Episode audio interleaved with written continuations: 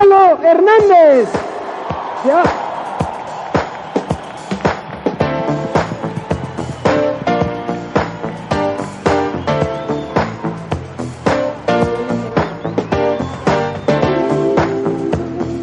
Buenas noches a todos. Estaba observándolos y de verdad no saben qué espectáculos son. Si cada uno de ustedes pudiera ponerse y ver cómo se ve toda la gente, uno no ve rostros, pero ve el sueño en el rostro de cada uno. Cuando yo subí a, Perla en la ciudad de Miami, pude entender por qué es que en, este, en estas reuniones, en las convenciones, tú puedes reforzar tu sueño. Porque es el sueño de los demás, los que, el que imanta al tuyo.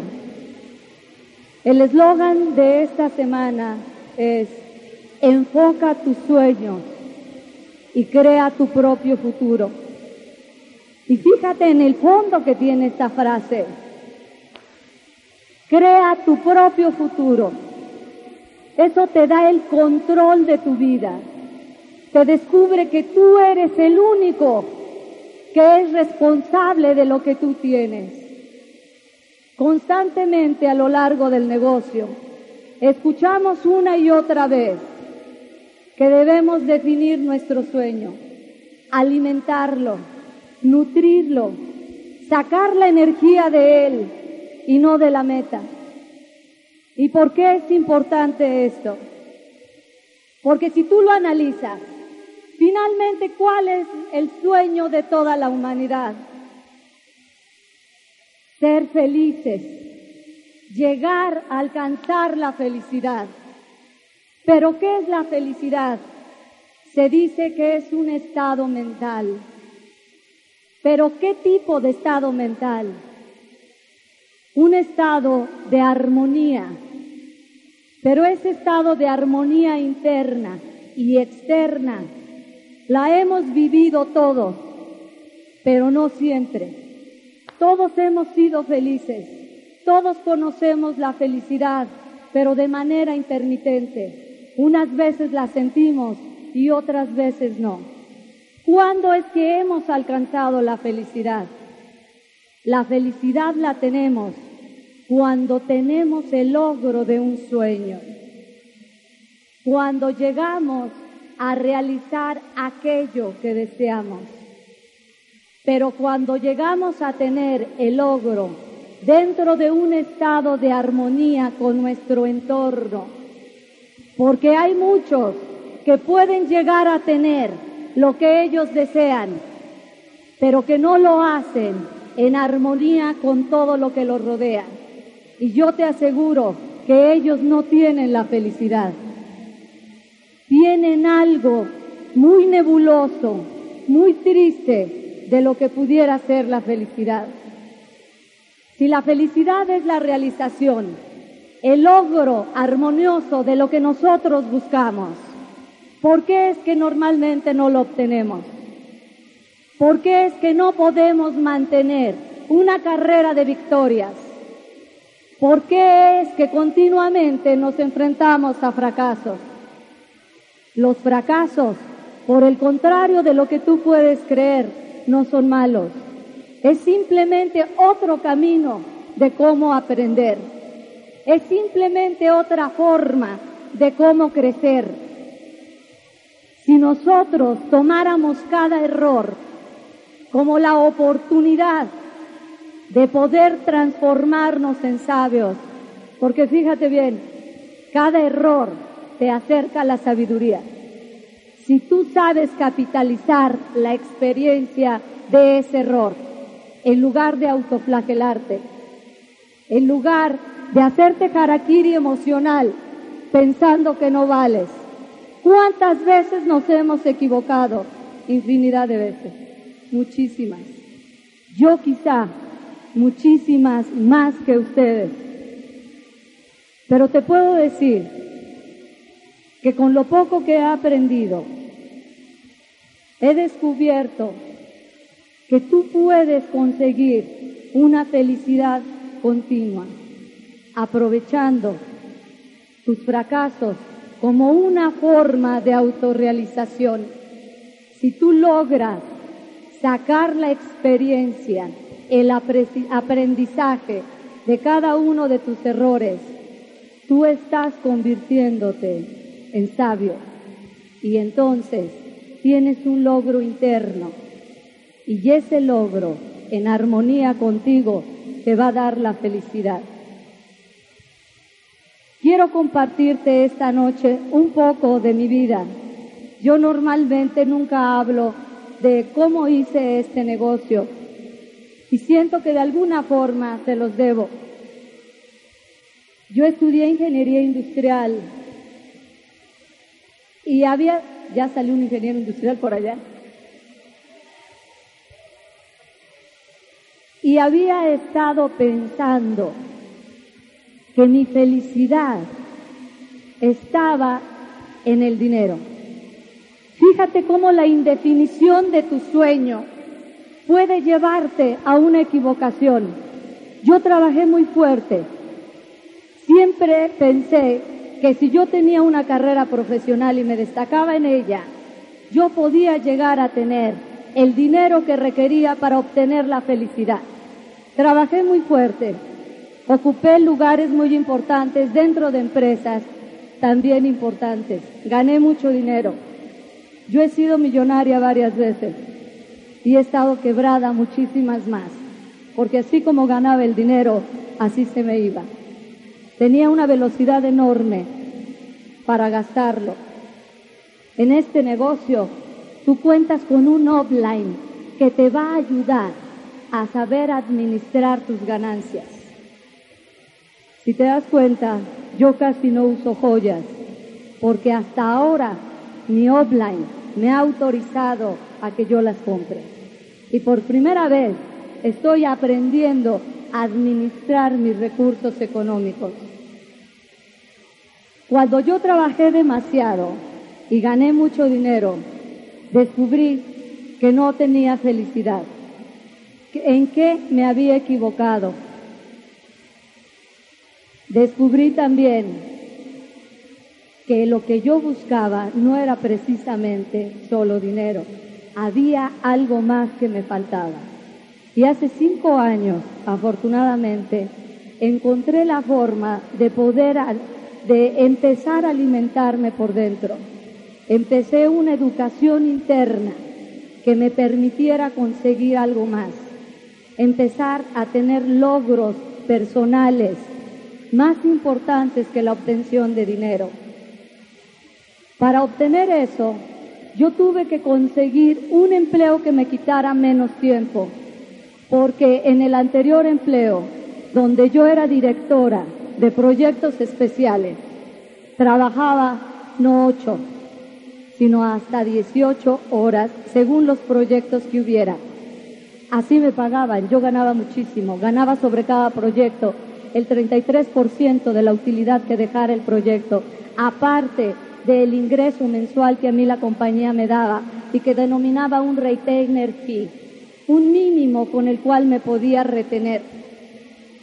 Sacrifiqué ese empleo y me fui a conseguir otro que me permitiera tener tiempo para autoeducarme, para alimentarme por dentro.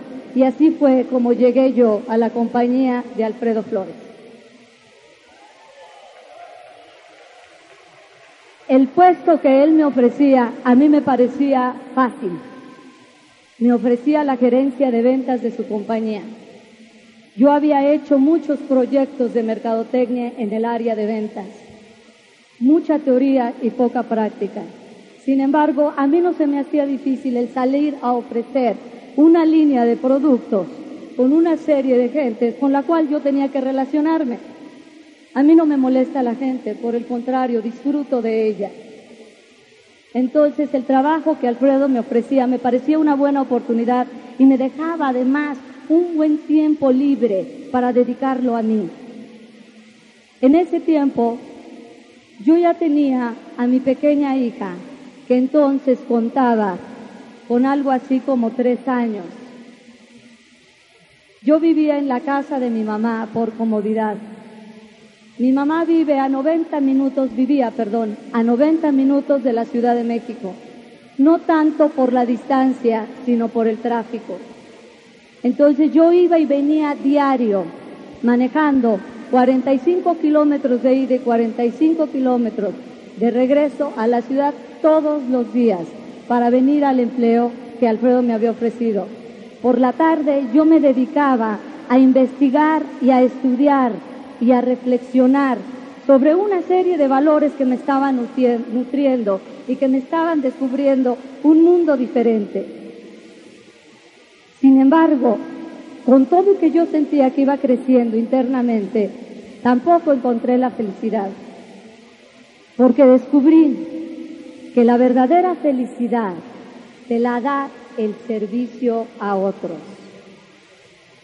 Cuando tú sirves a otro ser humano, tú te pones a un nivel divino, porque es prerrogativa del hombre pedir, pero es privilegio de Dios el dar.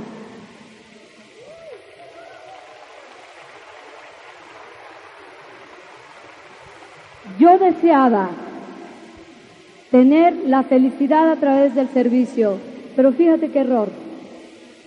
Cuando tú aprendes a servir a otros y no aprendes a servirte a, a ti mismo o a los más próximos de ti, te estás equivocando. Y si bien es que yo estaba ayudando a otra gente, también era cierto que estaba descuidando a mi hija. Era poco el tiempo el que yo le ofrecía a ella. Y yo descubrí esto cuando una vez leyendo un libro encontré una anécdota, una pequeña historia en donde decían, describían a un niño que recibía a su padre después de venir a trabajar. El padre llegaba, abría la puerta y el niño corría a recibirlo. Y en lugar de decirle, buenas noches papá, ¿cómo estás? Él lo encaraba y le preguntaba, papá, ¿cuánto ganas por hora?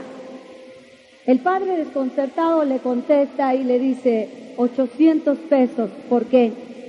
El niño entonces le responde, ¿me puedes regalar 400 pesos? El padre enojado lo regaña y le dice, muchacho interesado, para eso quería saber cuánto ganaba, váyase a dormir.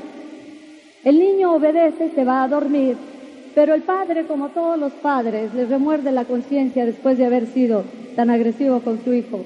Y va y despierta al niño y le dice, toma hijo los 400 pesos que me pedías, ¿para qué los quieres? El niño saca de abajo de la almohada los otros 400 pesos y le dice, papá, ya tengo los 800, te compro una hora. yo me di cuenta que probablemente mi hija quisiera comprarme tiempo.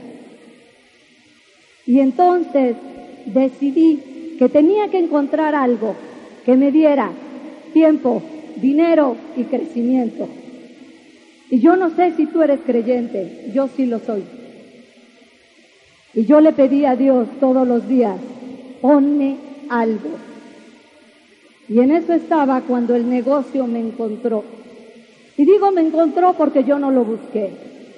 Un alguien vino a mi casa y me invitó a hacer el negocio. Un alguien que naturalmente no conocía el procedimiento correcto de contactar. Y entonces quiso hacerme una presentación al vapor de lo que era este negocio. Yo entendí cualquier cosa, menos lo que realmente era. Para mí podía haber sido una pirámide o en última instancia un tipo de fraude sofisticado. A mi amigo lo despedí y le dije que no me interesaba. Él, no obstante, me insistió, afortunadamente, y diario lo bendigo por ello. Y por fin me pudo hacer ir a un Open. Y en ese Open había una persona que con una claridad enorme pudo enseñarme lo que era el mercadeo múltiple. Y quiero darle un reconocimiento público a esa persona, porque gracias a él yo entré a este negocio. Él se llama Servando Soberanos.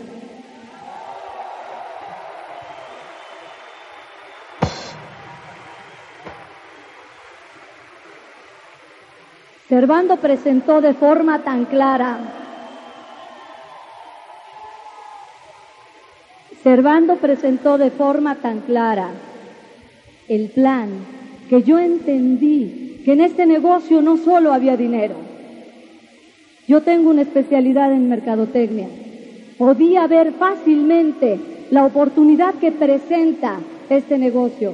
Es la forma más simple de comercialización que existe. Si me compras, comparto mi utilidad contigo.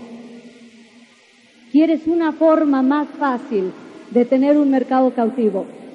Compartiendo la ganancia contigo, que eres el que me produce esa ganancia. Mi tesis versó sobre mercados cautivos y cuando yo vi la presentación de este negocio, lo único que lamenté es cómo no había yo sido la inventora del mercadeo múltiple, porque era simple. De esa forma comencé a interesarme en este negocio, pero te voy a decir que lo que realmente me auspició fue no solo la posibilidad de ganar dinero de una forma simple, lo que realmente me auspició era el ver que en este negocio se conjuntaban todos los elementos que pueden contener la felicidad o tu realización como ser humano. El individuo es un ser indivisible, pero individual. El individuo tiene su propia individualidad, pero debe de aprender a entender la unidad que conforma, de la cual forma parte. Si tú te das cuenta, en este negocio tú trabajas en equipo y aprendes a respetar la individualidad de otro, pero a entender la unidad del todo. En este negocio tú entiendes la diversidad en la unidad. ¿Y sabes por qué te saludo así? Porque es el, esto es un arco iris. Yo cada vez que te saludo así, describo un arco iris, porque el arco iris simboliza eso, la unidad en la diversidad o la diversidad en la unidad. Todos somos diferentes, pero todos somos uno solo, porque es el mismo negocio el que tenemos en común. Lo que le afecta a uno nos afecta a todos. No importa de qué línea seas, no importa que seas de Carmen y Pino, o de Estela, o de Consuelo Hernández. No importa ni siquiera que seas de Tim Foley y Carlos Marín, o que seas de otras líneas no conocidas. ¿Sabes qué? Llevamos el mismo apellido. Nos apellidamos Amway. Pero lo que es más, tenemos un fin común. Todos buscamos un sueño. ¿Y por qué un sueño? Para mí el sueño es la materialización en cada ser humano de lo mejor y lo más bello de cada uno. Es la forma que Dios ha escogido para presentársete a ti, exclusivamente a ti, que no es la misma forma que ha escogido para presentarse a otro o para presentarse en mí. Nuestro sueño es diferente, pero el común denominador que nos une es que todos lo buscamos y en ello ponemos nuestros mejores valores, lo más alto, aquello que difícilmente nos atrevemos a confesar, pero que yo te aseguro que todos tenemos. En este negocio, tú vas creciendo paulatinamente a medida que crece tu sueño. Cuanto más definido sea tu sueño, más cerca estás de conseguir aquello que siempre has buscado, de descubrir esa parte que tú desconoces, esa parte perfecta y bella que existe en cada ser humano. Enfoca tu sueño y crea tu propio destino.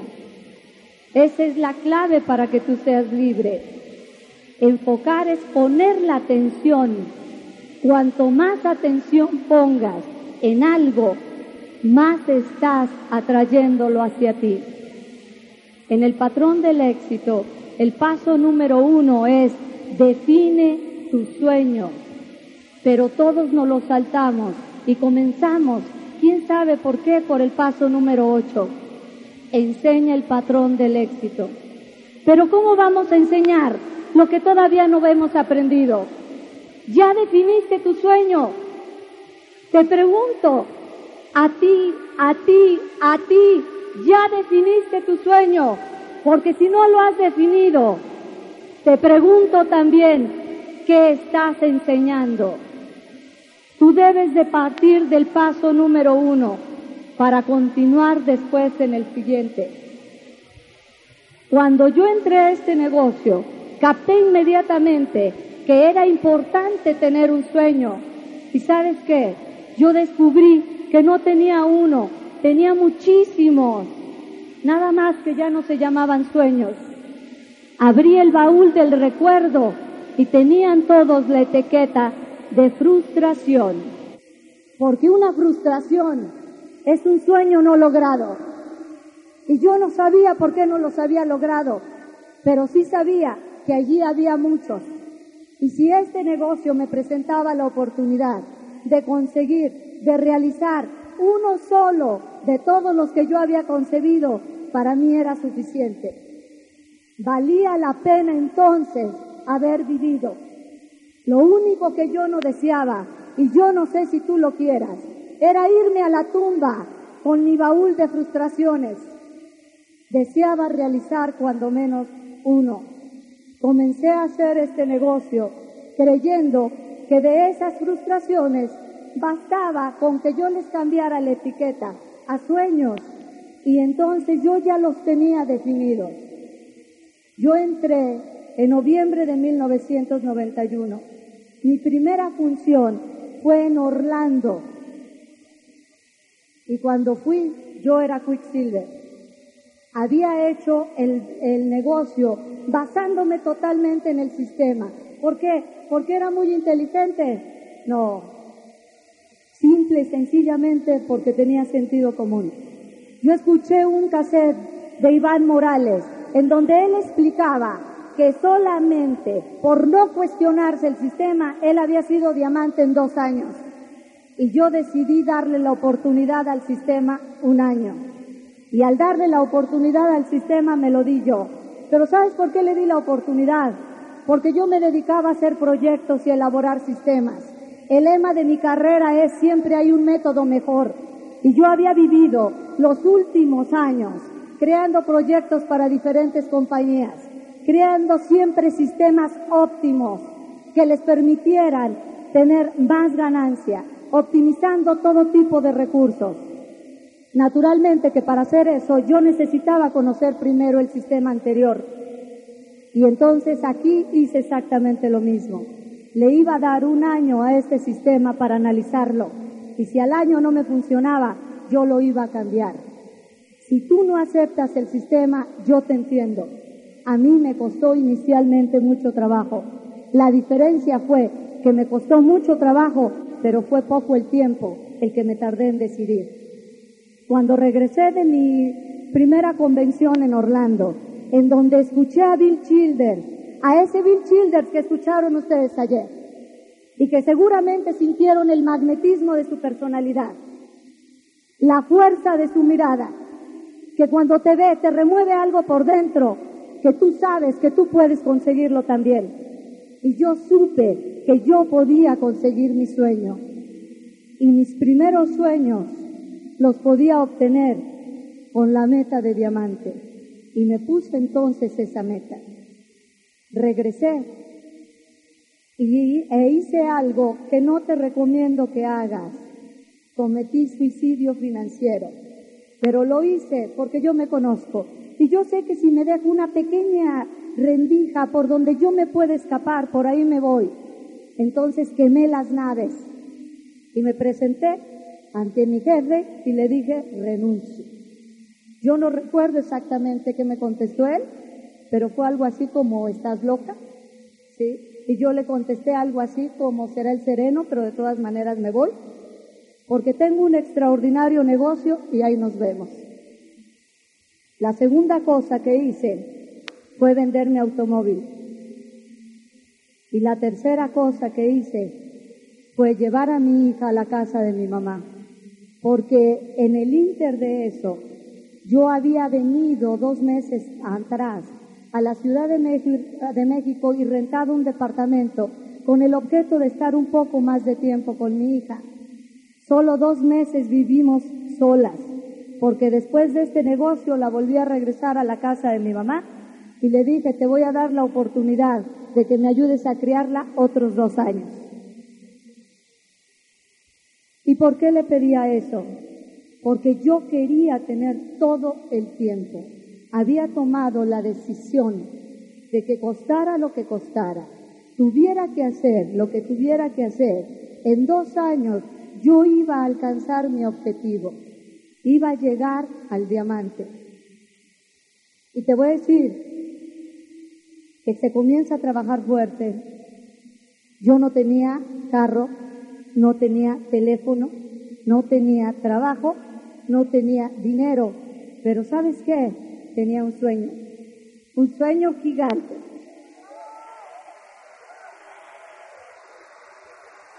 Y ese sueño fue el que me dio la energía para no sentir ni lo duro ni lo tupido. Quiero hacer aquí una aclaración porque yo muchas veces he dicho que este negocio es fácil y la gente inmediatamente malentiende que equivale a no trabajar. Yo dije fácil y fácil no significa ausencia de trabajo. Yo puse mi cuota de trabajo como lo ha puesto cualquier diamante.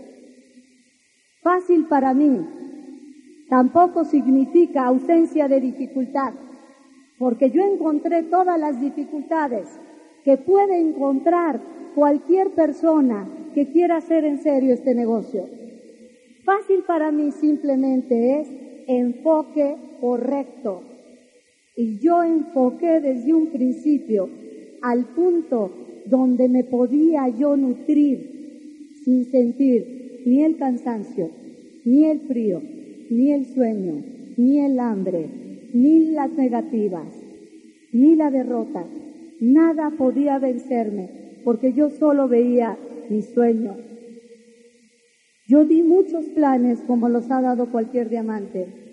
Yo viajaba en el metro y en el autobús y en el pecero con mi pizarra, sin tripié, porque yo no tenía para comprar todavía el tripié. Y así di infinidad de planes solamente tenía un traje con falda, porque durante muchos años yo usé pantalón. En todas las empresas donde yo trabajé nunca me dijeron que no podía usar pantalón. Me pedían un traje de vestir decente, yo siempre me vestí muy bien, pero lo hacía con pantalón. Y el sistema te dice falda. Como yo estaba dispuesta a hacerlo, usé una sola falda y todo el mundo lo llegó a conocer no como un traje, sino como el traje. Si algunos de ustedes tienen fotografías mías, podrán ver que es el mismo traje con el que subí a Quicksilver, a 21, a Oro, a presentar diferentes seminarios con diferente gente, o sea, cuando yo me tocaba ser presentadora, era el mismo traje con el que yo iba a los Opens y el mismo traje con el que yo daba los planes. Di 70 planes con ese traje. ¿Sabes por qué? Porque tú no te entiendes de limitación cuando tu sueño es más grande que cualquier obstáculo. Porque si tú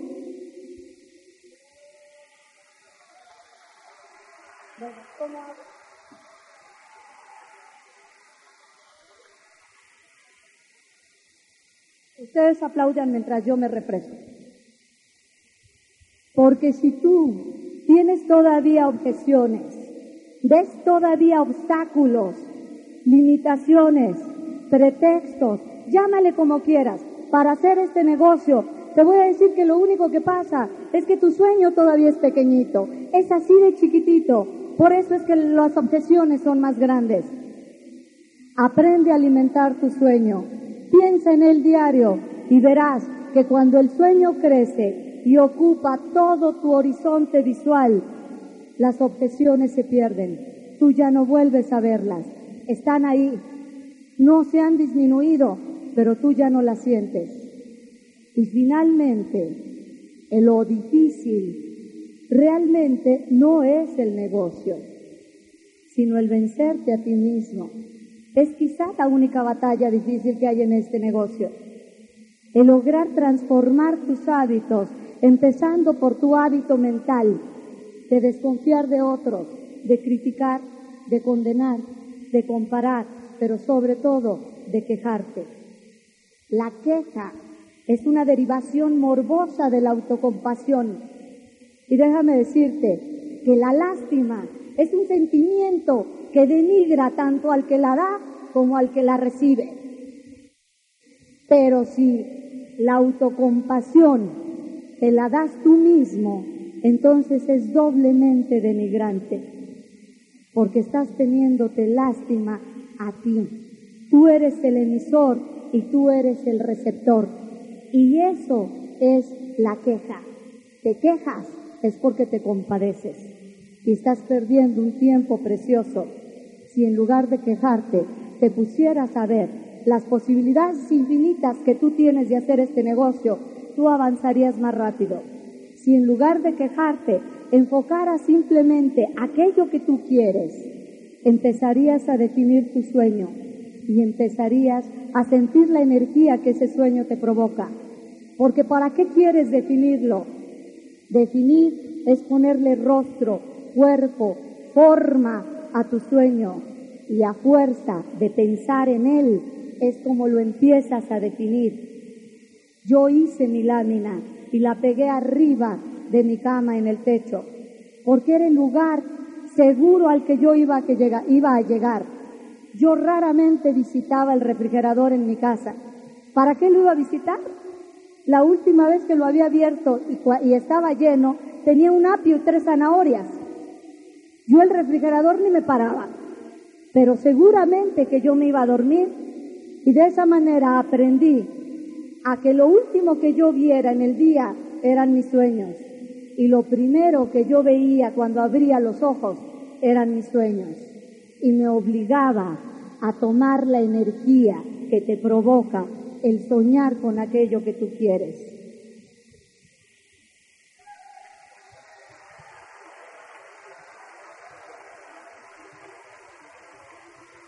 Yo tenía que ir a hablar por teléfono a una caseta que me quedaba a tres cuadras de mi casa. Como iba todos los días con mi agenda, yo iba onda silla de director de esas de tijera, Coca-Cola, ¿sí? Y mi agenda. Logré organizar la fila y yo siempre determinaba, como era la, la más asidua a esa caseta, entonces yo determinaba quién iba y quién no iba. Y entonces me intercalaba, era uno que llegaba y una llamada yo. Y de esa forma, casi casi, la caseta se volvió propiedad mía. Yo quería informarme del número telefónico de la caseta como en Estados Unidos para recibir mis llamadas ahí. Nada más que teléfonos de México nunca me lo quiso dar. Tuvo sus ventajas el que yo no tuviera teléfono, porque todo tiene su pro y su contra. Como yo no tenía teléfono, la gente tenía que ir a mi casa. Y de esa manera mis frontales aprendieron a que tenían que ir a verme, a buscarme, si querían preguntarme algo. Y por supuesto, empezaba la procesión desde las 7 de la mañana. Pero intercalaba yo los planes y las consultas. Diciembre es un mes excelente, no lo pierdas. Yo entendí la importancia de diciembre y lo trabajé completito. Mientras otros se iban a descansar, pues yo capitalicé el mercado para mí. Por eso es que yo pude romper a directo en enero. Un mes para la mayoría difícil. Un mes que ya de antemano la gente se programó y dice la cuesta de enero. Para mí era la cuesta final para llegar al, primer peldaño, que era el 21. En diciembre la gente recibe aguinaldos. Yo le decía a las personas que les presentaba el plan, El mejor regalo que tú le puedes dar a tu familia es tu compromiso de cambiar tu vida. El mejor regalo que tú le puedes dar a tu familia es verdaderamente el trabajo de que tú vas a hacer este negocio y que en dos años ellos van a tener una Navidad diferente. Yo me acuerdo que el último plan que di fue el 24 de diciembre, el último plan de ese día, no del mes. A las 4 de la tarde y a las cuatro y media terminé. Y ahí salí corriendo para ir al súper a comprar algo para la cena de Navidad e irme a la casa de mi mamá en autobús. Llegué algo así como a las ocho y fracción. Mi mamá me recibió con una cara del tamaño de un totem porque llegaba retrasada con las cosas para la cena. Yo quisiera invitarte para que le dieras la cara a mi mamá esta Navidad.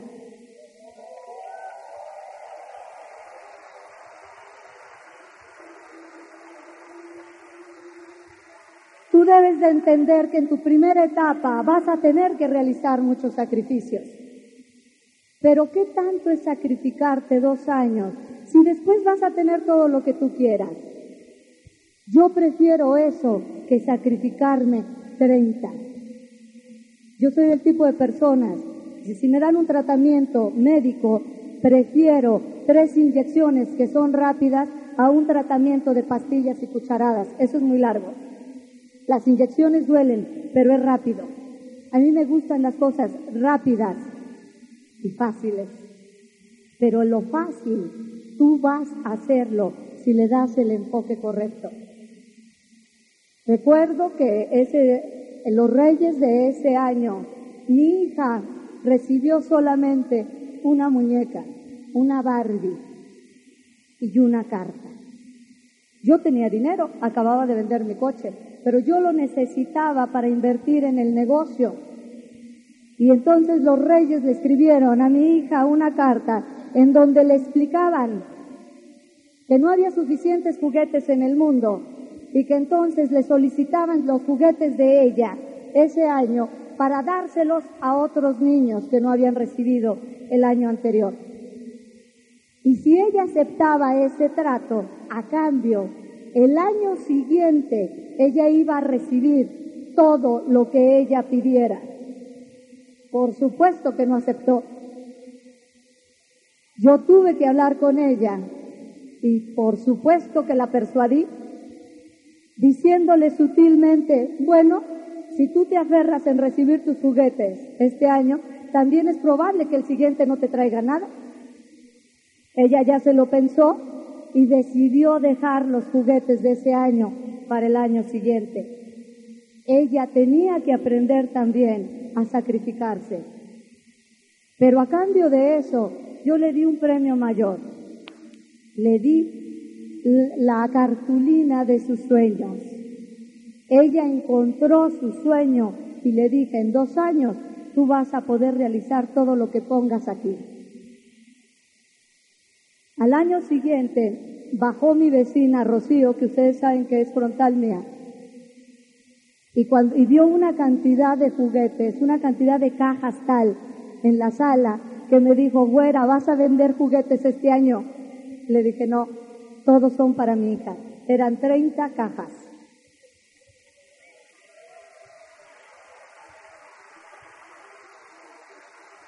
Tú debes de aprender a, tener gratificación diferida. Aprende a sacrificarte ahorita. Después lo vas a tener todo. Pero ¿por qué se te pide sacrificio?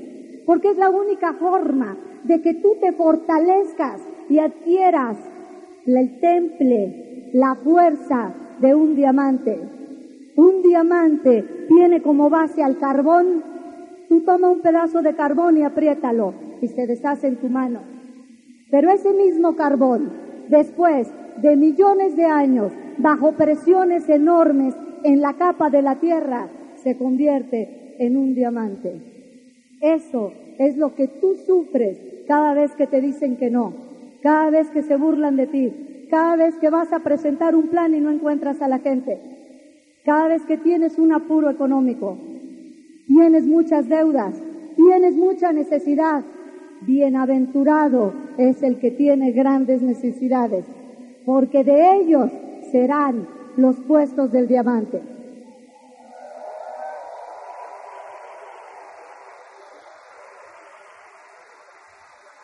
En promedio, yo vi a mi hija dos veces al mes. Solo podía dedicarle dos días en promedio al mes. La estaba sacrificando y me estaba sacrificando, pero ¿sabes qué? Iba a ser el último sacrificio. Algunas veces, cuando yo iba a verla, ella me preguntaba cuando estaba jugando con ella, mamá, ¿cuándo vamos a volver a vivir juntas? Y yo le contestaba, cuando sea diamante. Y te quiero contar que en la convención del año de, pasada, en agosto, el domingo que terminó, yo fui con las maletas a mi casa, pero lo había preparado todo de tal forma. Yo tenía una nueva casa, una casa muchísimo más grande del departamento en el que vivía. Y ahí estaba mi hija. Yo había arreglado que ese día ella se mudara y que cuando yo llegara ella me estuviera esperando, porque ese iba a ser mi premio. Y cuando llegué lo tuve.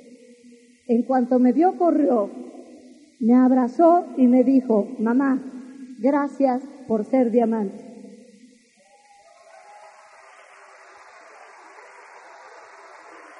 He querido compartir esto contigo porque tú tienes que descubrir que yo y todos los diamantes del mundo no son diferentes a ti. En ti hay una gran riqueza. Sácala y aprovechala. Quiero despedirme de ti diciéndote que Dios te ama y yo también.